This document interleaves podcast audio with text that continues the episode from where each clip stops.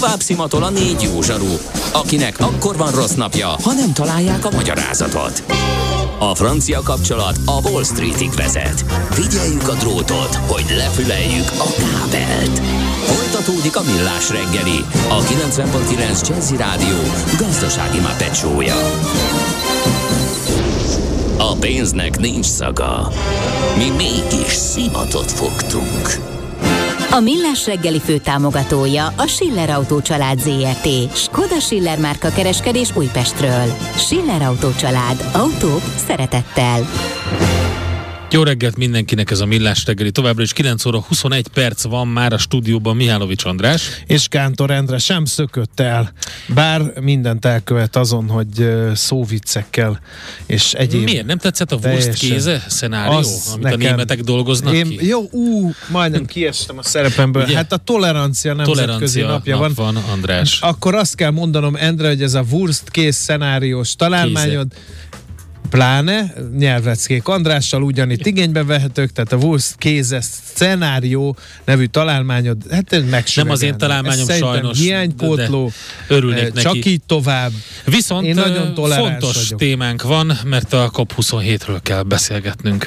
Milyen legyen a jövő? Az oké, hogy totál zöld, de mégis mennyire?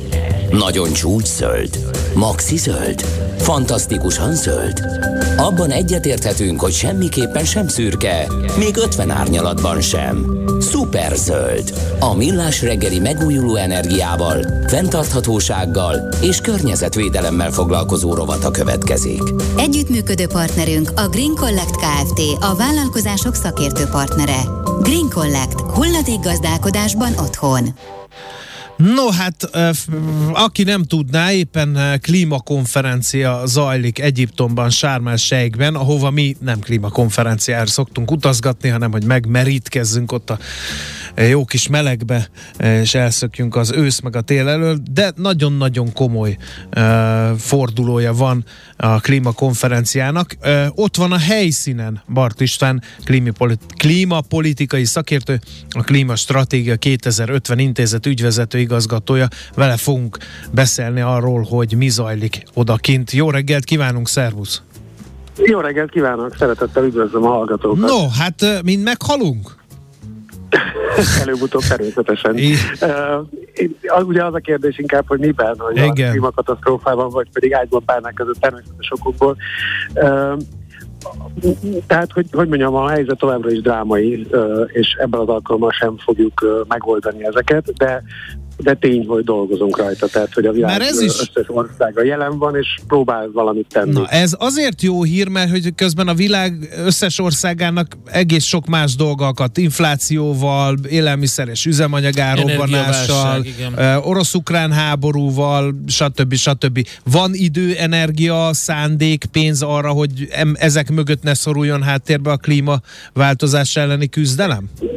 Abszolút van olyannyira, hogy, uh, hogy például egy nagy esemény a héten, ami igaz, hogy nem itt Sármánságban, hanem Balin a, a, a G20-as csúcson történt, az az, hogy a, a kínaiak és az amerikaiak elásták a csatabárdot, amit ugye még szeptemberben ástak ki, amikor a, a, egy amerikai politikus elment Tajvánra, és akkor megsértődtek a kínaiak, de most született egy döntés, hogy akkor újra le fognak ülni és beszélni fognak arról, hogy például a klímapolitikát hogyan vigyék előre, hiszen ugye ez a két ország adja a világ kibocsátásának együttesen körülbelül a felét. Ö, és így alapvetően az a nagy kérdés, hogy ők mit fognak csinálni. Hogyha náluk, hogyha köztük van előrelépés, akkor a világ többi része is ö, tud előrelépni. Egyébként, amikor ilyenkor így összegyűlnek a világ or- országai és ilyen klímaváltozással kapcsolatos tanácskozást tartanak, akkor megnézik, hogy eddig mi történt? De így van, tehát hogy erre- ezek nagy, ugye ez az egész történet, ugye valójában ezt úgy kell elkezdeni ezt a klímacsúcsot, hogy ennek van egy, körülbelül a, van 30 ezer ember van itt, ezeknek az egyharmada körülbelül diplomata, tehát kormány, kormányokat képviselő ember, van egy másik egyharmad, aki, aki különféle civil szervezetek, NGO-knak a képviselője, és akkor ott vannak még a, a különféle tudományos kutatóintézetek, üzletvállalkozások, cégek, tehát hogy nagyon sokrétű az, hogy itt ki van jelen, és ugye ennek a, a azok, akik konkrétan a, a, a konferencia határozati szövegeit tárgyalják, az egy, az egy szűk réteg. Tehát az csak egy, az csak egy szűk kör, és egyébként nagyon sokan foglalkoznak azzal, hogy milyen nem kormányzati intézkedések és akciók történnek annak érdekében, hogy, hogy elérjük ugye azt a közös célt, amit még 2015-ben Párizsban megfogalmaztunk, szerint azt, hogy a világ széndiokszid kibocsátását nullára csökkentjük a, az évszázad második felére. De hol nagyon tartunk? Fontos, nagyon fontos ez a másfél Igen. fokos Celsius fokos korlátozás. Ugye ez egy küszöbérték, amely felett a irányíthatatlanná válhat az éghajlatváltozás, és ezt próbáljuk tartani. Én most azt olvastam, hogy ezt most már el kell engedni, mert ez nem fog sikerülni. A Párizsi megállapodás szövegében két célérték van, a két Celsius fok és a másfél Celsius fok. A, másfél az inkább egy ilyen, egy ilyen aspirációs célként uh-huh. van benne. Alapvetően azért került bele, mert a, ugye az ENSZ konszenzusos alapon működő szervezet, azt tudjuk, hogy a másfél fokos növekedés esetén a, a csendes óceáni szigetországok nagy rész lakhatatlanná válnak. Tehát, hogy ők mondták, hogy ők nem tudnak aláírni egy két fokos növekedést, de már akkor is ugye nagyon már 15-ben is egy, egy, egy hogy mondjam, egy nehéznek tűnt elérni ezt a, ezt a másfél, másfél fokos célt. Ugye azt érteni kell, hogy ahhoz, hogy másfél fokot elérjük, ahhoz nagyon radikális széndiokszid kibocsátás csökkentésekre van szükség. Például ugye paradox módon a, a, az ukrán háború és az energiaválság következtében megemelkedő energiaárak, az nagyjából az, amihez képest még sokkal súlyosabb intézkedések kellenének ahhoz, hogy ilyen gyors ütemű kibocsátás csökkentés valósuljon meg. Tehát egyszerűen a társadalmi rendszereink nem nagyon, társadalmi gazdasági rendszereink nem bírnak el ilyen radikális változásokat. Tehát ezért a, a, a másfél Celsius fok az, az sokak szerint már igazából nem, nem remény, tehát hogy nem nincs rá esély. Ugye most tartunk egy olyan 1,1 Celsius fokos növekedésnél, nincs nagyon messze az a másfél fok, de közben az is igaz, hogy már a másfél fok is ugye nagyon drámai változásokat okoz a, a, a, a környezetünkben, és ebből kifolyólag a társadalmi gazdasági rendszereinkben. Tehát, hogy gondoljunk csak az idei magyarországi asszályra, vagy a katasztrofális árvízre Pakisztánban, az évente egyre súlyosbodó erdőtüzekre, stb. stb. még sorolhatnám. Tehát, hogy valójában a másfél fok is rossz, a két fok még rosszabb, és még rosszabb, csak hát igen, mennyire lehet csillapítani, ugye az a kérdés, hogy, hogy, hogy, hogy ne csúszunk irányíthatatlan zónába ebben a szem. István, azzal kapcsolatban mi a helyzet? Beszélnek-e a konferencián arról, hogy sajnos még mindig makacsul tartja magát az a nézet, hogy a klíma azóta változik, amióta légkör van a Földön, 65 millió évvel évvel ezelőtt a széndiokszid szint sokkal magasabb volt, nyolcszorosa, a hőmérséklet is magasabb volt, és hogy szerves része a klímaváltozás a földi létezésnek, az nem lehet az ember hatásainak betudni. Tehát ilyen nem, ezen már túl vagyunk. Tehát, ez, ez, ezen már túl vagyunk, oké. Okay. hogy túl vagyunk, mindenki tudja, hogy klímaváltozás van, ez egy nagyon súlyos probléma, és az ember okozta ezt az egész helyzetet.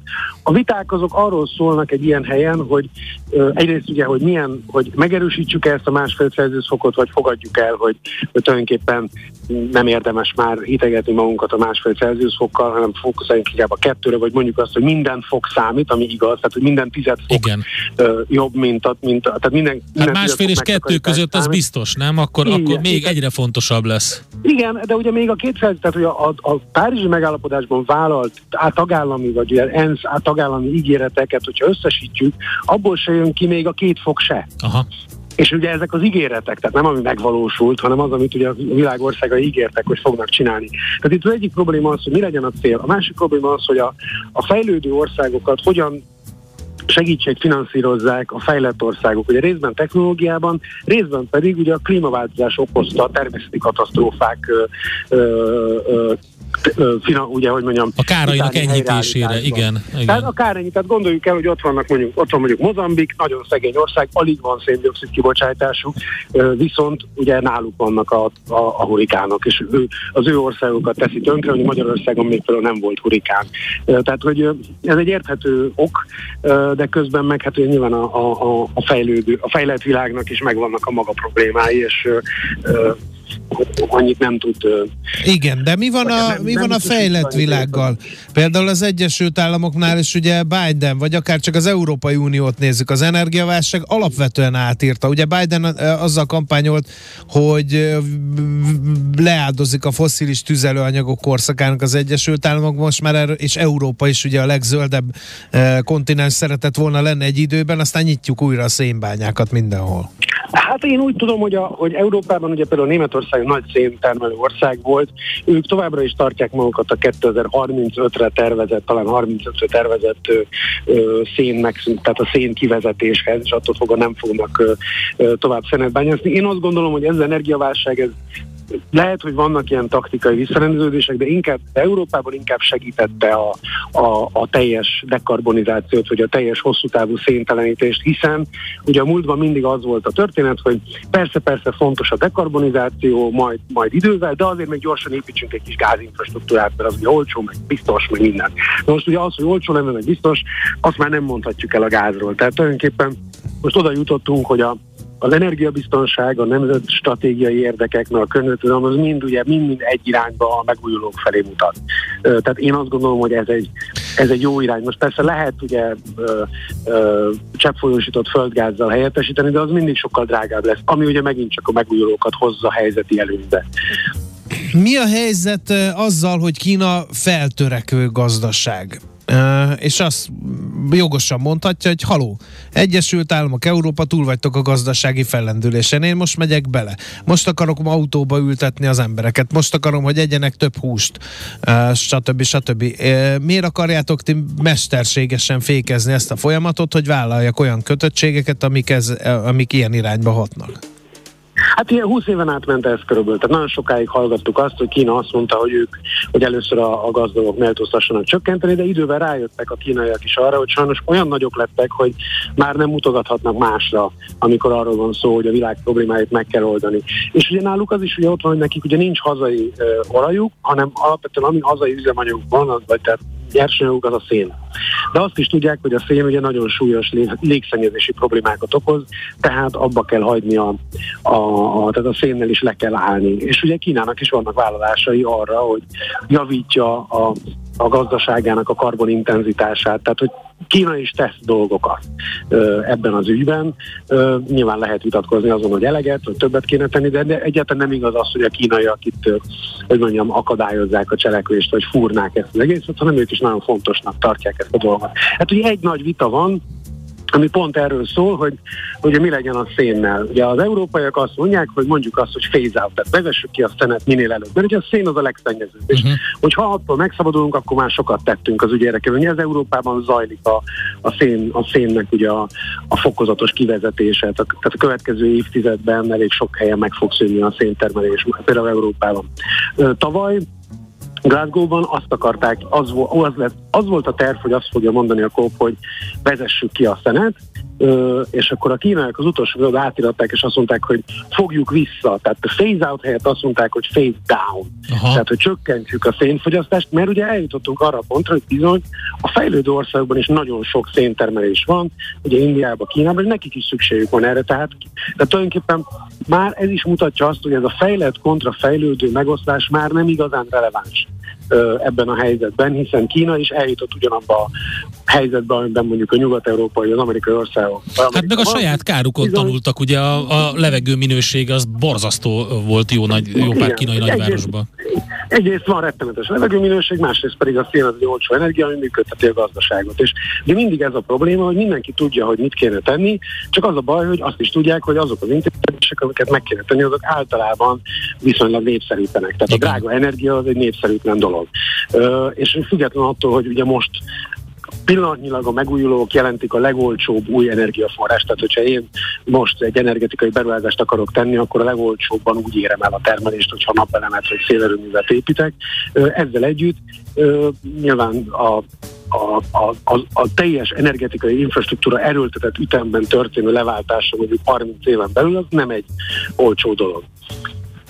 Oké, okay, István, te optimistának tűnsz több, több okból is, ugye az egyik az, hogy oké, okay, krízis van és infláció, és mindenki a, a bőrén érzi azt, hogy, hogy, mi, hogy, hogy mennyire drága és fenntarthatatlan jelenleg ez a, ez a, ez a helyzet. Ez, ez jó hír, ugye pont a, a megújulók térnyerése miatt, de, de, de, de más okból is optimista vagy?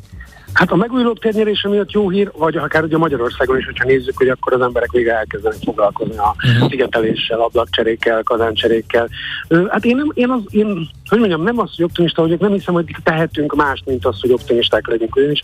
De az, amit, amit nehéz megért, amit sokan nem értenek meg, hogy a klímaváltozás az nem olyan, hogy, hogy hogyha ha most vigyázunk rá, most még így egyensúlyozunk ezzel a tányérral, de hogyha elejtjük, akkor összetörik és kész, és akkor az úgy össze van törve. Tehát nem azon, hogy az egyik stabil állapotból a másik stabil állapotba megyünk, hanem minden fokozatosan egyre rosszabb lesz. Tehát, hogyha nem most vezetjük ki a széndiokszidot, akkor majd ugye akkor majd lehet, hogy 20 év múlva kell, amikor meg már ugye sokkal elviselhetetlenebb lesz az éghajlat. Tehát, hogy nincs igazából alternatívája ennek. A probléma az az, ugye hogyan oldjuk meg azt, hogy, hogy mindezeket az áldozatokat, a rövid távú áldozatokat meghozzuk a hosszú távú hasznok érdekében. És ezt, ezt muszáj megtenni. Ugye sajnos a világban egyre erősödő társadalmi, belső társadalmi egyenlőtlenség nem segít. Tehát, hogy, hogy itt az ENSZ folyamatban is egy nagyon nagy probléma az, hogy mindig arról beszélünk, hogy gazdag országok, vagy szegény országok, ugye, hogy Amerika többet bocsájt ki, mint mondjuk Gána, de az igazság az, hogy egy gazdag gánai az ugyanolyan sokat bocsájt ki, mint egy, mint egy gazdag amerikai, tehát hogy tulajdonképpen óriásiak az országon belüli különbségek. Tehát az, hogy, hogy, hogy a, a, a jómódú emberek mennyivel több energiát fogyasztanak, és uh, mennyivel jobban terhelik a környezetünket, és ugye ez, ez erről sosem beszélünk, hanem mindig az van, ugye lásd Magyarországon például a rezsicsökkentés uh-huh. ami egy klasszikus példája annak, hogy tak mindegy, hogy szegény vagy vagy gazdag, ugyanúgy támogatunk. És ezzel kvázi elfedjük azt, hogy a klímaváltozás az nagyon nagy részt egy, egy társadalmi egyenlőtlenségi probléma is. Aha. Ez érdekes a, a, a globális dél, ahogy mondani szokták, a fejlődő országok ö, folyamatosan azt súlykolják, hogy vegyétek észre, kedves fejlett országok, hogy az van, hogy, hogy kihasználtatok az erőforrásainkat, tönkretettétek a, a, a földjeinket, és most még az éghajlat is tönkre megy, és mi még mindig szegények vagyunk, ti meg milyen gazdagok. És ez, ez való igaz, hogy és ugye ráadásul pont a fejlődő országok fogják a legjobban megsínleni ezt a dolgot, hiszen például mondottam, mint hogy mondjuk egy Mozambiknak, ugye nincs olyan infrastruktúrája, amivel védekezni tudna. Tehát, Ú, igen, ez nagyon érdekes. Ugye ebből az aspektusból sokkal jó, jobban meg kellene világítani ezt a, ezt a kérdést. Én azt javaslom, hogyha hazatértél, akkor ezt folytassuk majd egyszer a stúdióban, mert tényleg nagyon hosszabb, hosszú távúra, vagy, vagy széles körű ez a vita, illetve a beszélgetés. István, köszönjük szépen neked, hogy bejelentkeztél a helyszínről. Nagyon, nagyon szívesen, máskor is. Oké, okay, köszönjük szépen. Köszi. Bart Istvánnal beszélgettünk, klímapolitikai szakértővel, a Klímastratégia 2050 intézet ügyvezető igazgatójával. Sárm elseikben tartózkodik jelenleg a COP27 klímakonferencián. Tehát Egyiptomban, ahol ugye az egyik legfontosabb probléma ez, hogy a társadalmi egyenlőtlenség kérdéskörét is meg kell vizsgálni a klímaváltozás kapcsán. A Millás reggeli megújuló energiával, fenntarthatósággal és környezetvédelemmel foglalkozó rovata hangzott el. zöld, hogy a jövő ne szürke legyen, hanem zöld. Oké? Okay? Együttműködő partnerünk a Green Collect Kft. a vállalkozások szakértő partnere. Green Collect. Hulladékgazdálkodásban otthon. A szerencse fia vagy? Esetleg a szerencse lánya? Hogy kiderüljön, másra nincs szükséged, mint a helyes válaszra. Játék következik. Helyes megfejtést beküldők között pedig minden nap kisorsolunk egy Dell MS 3320 dupla vés vezeték nélküli egeret. A grupa a... Mondjad. Hát próbálom, csak nem nagyon Egy gladiátor nem tudja kimondani azt, hogy aréna? Nem vagyok az, az arénát ki tudtam, csak a Grupama arénában november vég. Tehát még egyszer a helyes megfejtés beküldők között. Minden nap kisorsolunk egy Dell MS 3320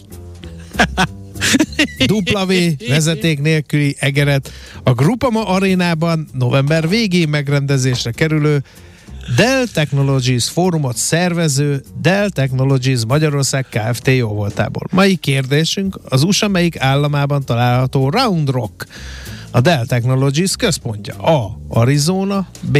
Texas, vagy C. Kalifornia. A helyes megfejtéseket ma délután 16 óráig várjuk a játékkukac jazzy.hu e-mail címre. Kedvezzem ma neked a szerencse! Kősdei és pénzügyi hírek a 90.9 Jazzin az Equilor befektetési ZRT szakértőjétől. Equilor, az év befektetési szolgáltatója. Török Lajos vezető elemző van a vonal túlsó végén, akinek adok egy csokit, hogyha valami jó hírrel szolgál, mert hát ugye a rakétázástól megrecsent a forint tegnap este, De már visszaerősödött. Vissza? Persze. Na hát ezt kérdezzük meg tőle. Jó reggelt, szevasz. Sziasztok, akkor becsatlakozok a beszélgetéshez. Igen, egy kisebb forint erőt látunk, ugye tegnap este a negatív hírekre jelentősebb forintgyengülés volt, és ismét 410 forint fölé ment a jegyzés. Most 406 forint 51 fillér erősödtünk az euróval szemben, a dollárral szemben pedig 390 forintra és 74 fillérre. Azt látjuk egyébként, hogy az euró-dollár is ismét az 1.04-es szint fölött kereskedik, 1.0404, tehát ideiglenes volt ez a megijedés. Úgy tűnik, hogy nem orosz rakéta volt, és ha esetleg az is lett volna valószínűleg csak baleset szerencsé, tehát a legnegatívabb forgatókönyveket elkerülhetjük. Ami szintén negatív volt a tegnapi nap folyamán az a barátság kőlevezetéket. Nem, nem magát a kőlevezetéket ért támadás, hanem annak az infrastruktúráját. Itt is azért lehetnek fennakadások a következő napokban. Nagy kérdés, hogy milyen gyorsan fogják tudni ezt kijavítani.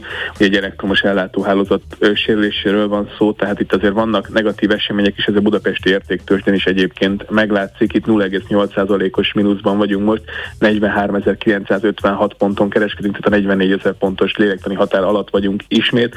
A forgalom 3,3 milliárd forintos, ami relatíve magas így 9 óra 51 perckor, tehát ritkán szoktunk ilyen magas számokról beszámolni, és hát nyilván az OTP mellett a MOL-ban van még jelentősebb forgalom, 10.400 forinton az OTP és 2588 forinton a MOL árfolyama, ez 0,9-1,2 os mínusz jelent. A Richter kisebb forgalom mellett eladják 8150 forinton, ez fél százalékos mínusz jelent, a Telekom pedig minimális forgalom mellett irányt keres, 317 forint most az árfolyam.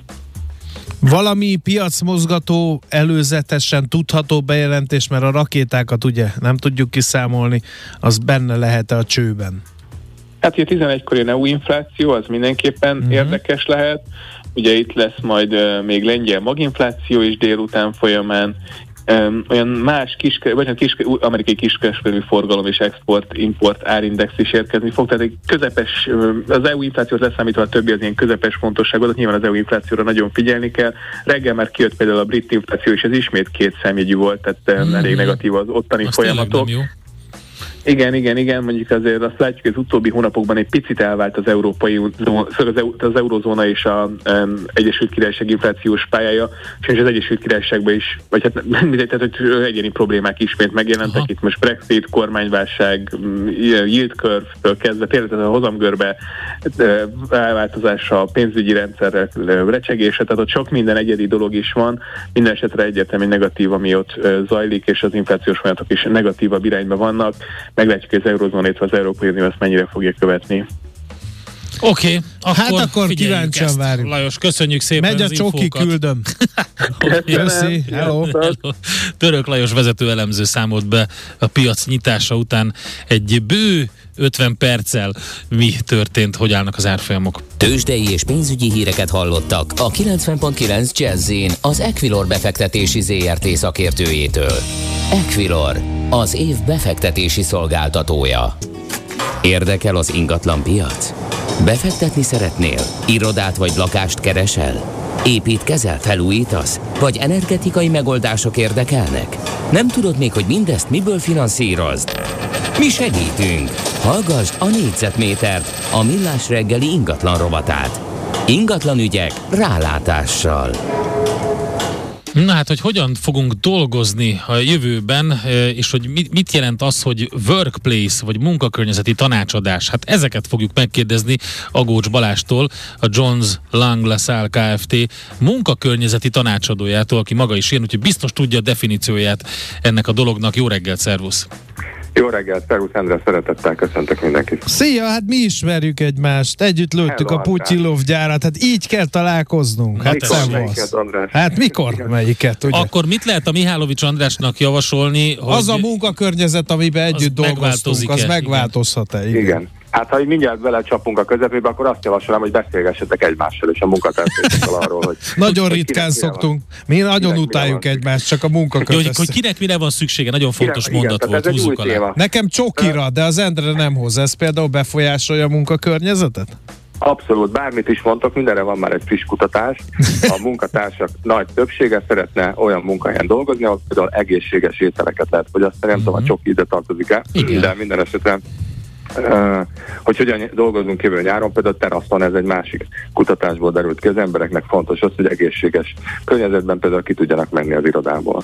Hogyha egy kicsit visszakanyarodhatunk, az egész workplace arról szól, ez egy létező lassú evolúció, ami zajlott a, a, az, az irodapiacon, vagy a munka környezetünkben, és ezt a, a pandémia nagyon fölgyorsította. És azok a szerencsés vállalatok, akik idézőjelben szerencsések voltak, és pont akkor kellett költözniük, vagy irodát átalakítani, amikor a munkatársak otthon voltak, ők ezt ki tudták használni, és újra gondolták a munkakörnyezetüket, és egy csomó olyan fejlesztést meg tudtak valósítani, amit, amit korábban esetleg lassabban ment volna. Ez, ez miért fontos most? Ez ilyen munkaerő megtartó, vagy ez azért mondjuk a munkáltatónak is jelent előnyt, és nem a munka társak megtartásán keresztül, hanem, hanem mert mondjuk kisebb területen össze lehet tenni az embereket, vagy olyan helyekre lehet költöztetni az irodát, ami olcsóbb, vagy, vagy ilyesmi lehet ebben, hogy ez most így felértékelődött? Mindegyik. Az, hogy milyen a jó munkakörnyezet, azt minden vállalatnak magának kell kitalálnia, tehát nincsen egy, egy titkos recept, amit mi meg tudnánk mondani az ügyfeleinknek, vagy aki azt mondja, azt testi magát. Mi tulajdonképpen abban tudunk segíteni, hogy azokat a hirtelen és gyors és folyamatos változásokat, ami a legtöbb vállalatot, egyáltalán a világunkat éri, ezt hogyan lehet a legjobban, legrugalmasabban kezelni. Hogyha visszagondolunk a Covid időszakban, a legtöbb változás az nem egy ilyen előre tervezett stratégiai folyamat eredményeként jött létre, hanem gyorsan alkalmazkodni kellett valahogy. És ebben a rugalmasságban, ebben az innovációban nagyon nagy szerepük volt a kollégáknak. Tehát a vállalatok fölismerték azt, hogy érdemes bevonni a kollégákat a munkakörnyezetnek a tervezésébe és átalakításába. Tulajdonképpen az egyik, egyik ilyen motivációs tényezővé vált az, hogy nekünk lehet beleszólásunk vagy felelősségünk abban, hogy hogyan dolgozunk. Tehát ez, ahogy mondod, a munkaerő tobozásban, megtartásban nagyon-nagyon fontos tényezővé vált. Amellett persze, hogy a, a hibrid is beépült, tehát most már velünk Ezt marad. akartam kérdezni, hogy egyáltalán még szükség lesz irodákra, tehát valamit érdemes tervezni? Biztos, vagy? hogy szükség lesz, hát hiszen sokan például azt fogalmazták meg, hogy ők megőrülnek otthon, és nem tudnak otthon dolgozni. Igen. Nagyon ez gyakori kérdés, hogy van-e szükség az irodára. Sokak számára, például nekem is, nekem sok gyerekem van, Uh-huh. Néha be kell mennem az irodába, mert otthon nem mindig tudok jól dolgozni. Tehát az iroda továbbra is a munkavégzésnek a, a, a fontos helyszíne sokak számára, de egyúttal az, hogy mi az iroda szerepe, az minden vállalat számára más és más. Például azok, akik valamilyen szolgáltatást nyújtanak, például a shared service centerek számára az iroda az a, annak a tevékenységek vagy márkának az egyetlen kézzelfogható fizikai megnyilvánulása, uh-huh. ahol a munkatársak dolgoznak. Tehát ez egy közösségi helyszín, az összetartozás helyszíne, egy olyan hely, ahol, ahol mindenki otthon érezheti magát a cégben, vagy a céghez tartozónak érezheti magát. Ezen kívül az irodában még nagyon fontos az, hogy az innováció, a tanulás, a vezetés, fizikai közelségben sokkal jobban meg tud Uh-huh. Vannak ebben most trendek? Mert említettél egy számomra megkökkentő dolgot, hogy szeretnének teraszra menni, szeretnének kimenni a zöldbe a munkatársak. Igen, van egy csomó új kifejezést kell megtanulnunk. Ez egyik ez a, ez a humán-centrikus emberközpontú tervezés, vagy, vagy munkahely. Föl is, hál' Istennek, föl is tük, fölismerték a vállalatok, hogy, hogy ahogy a Svejkben is vagy a tábor lelkész, hogy itt emberek vannak.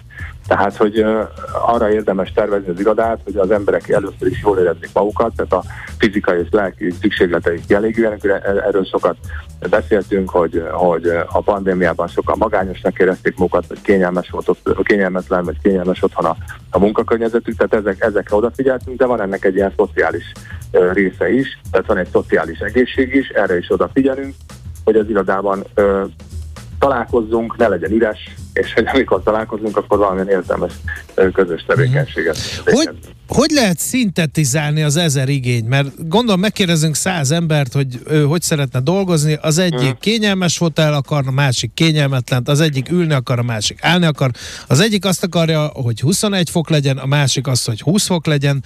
Hogy, hogy lehet ezeket így szintetizálni? Hogy lehet kiválasztani, ami tényleg mindenkinek jó, és az, lefejteni azokat, amik csak ilyen önös érdektől kerülnek be egy igen.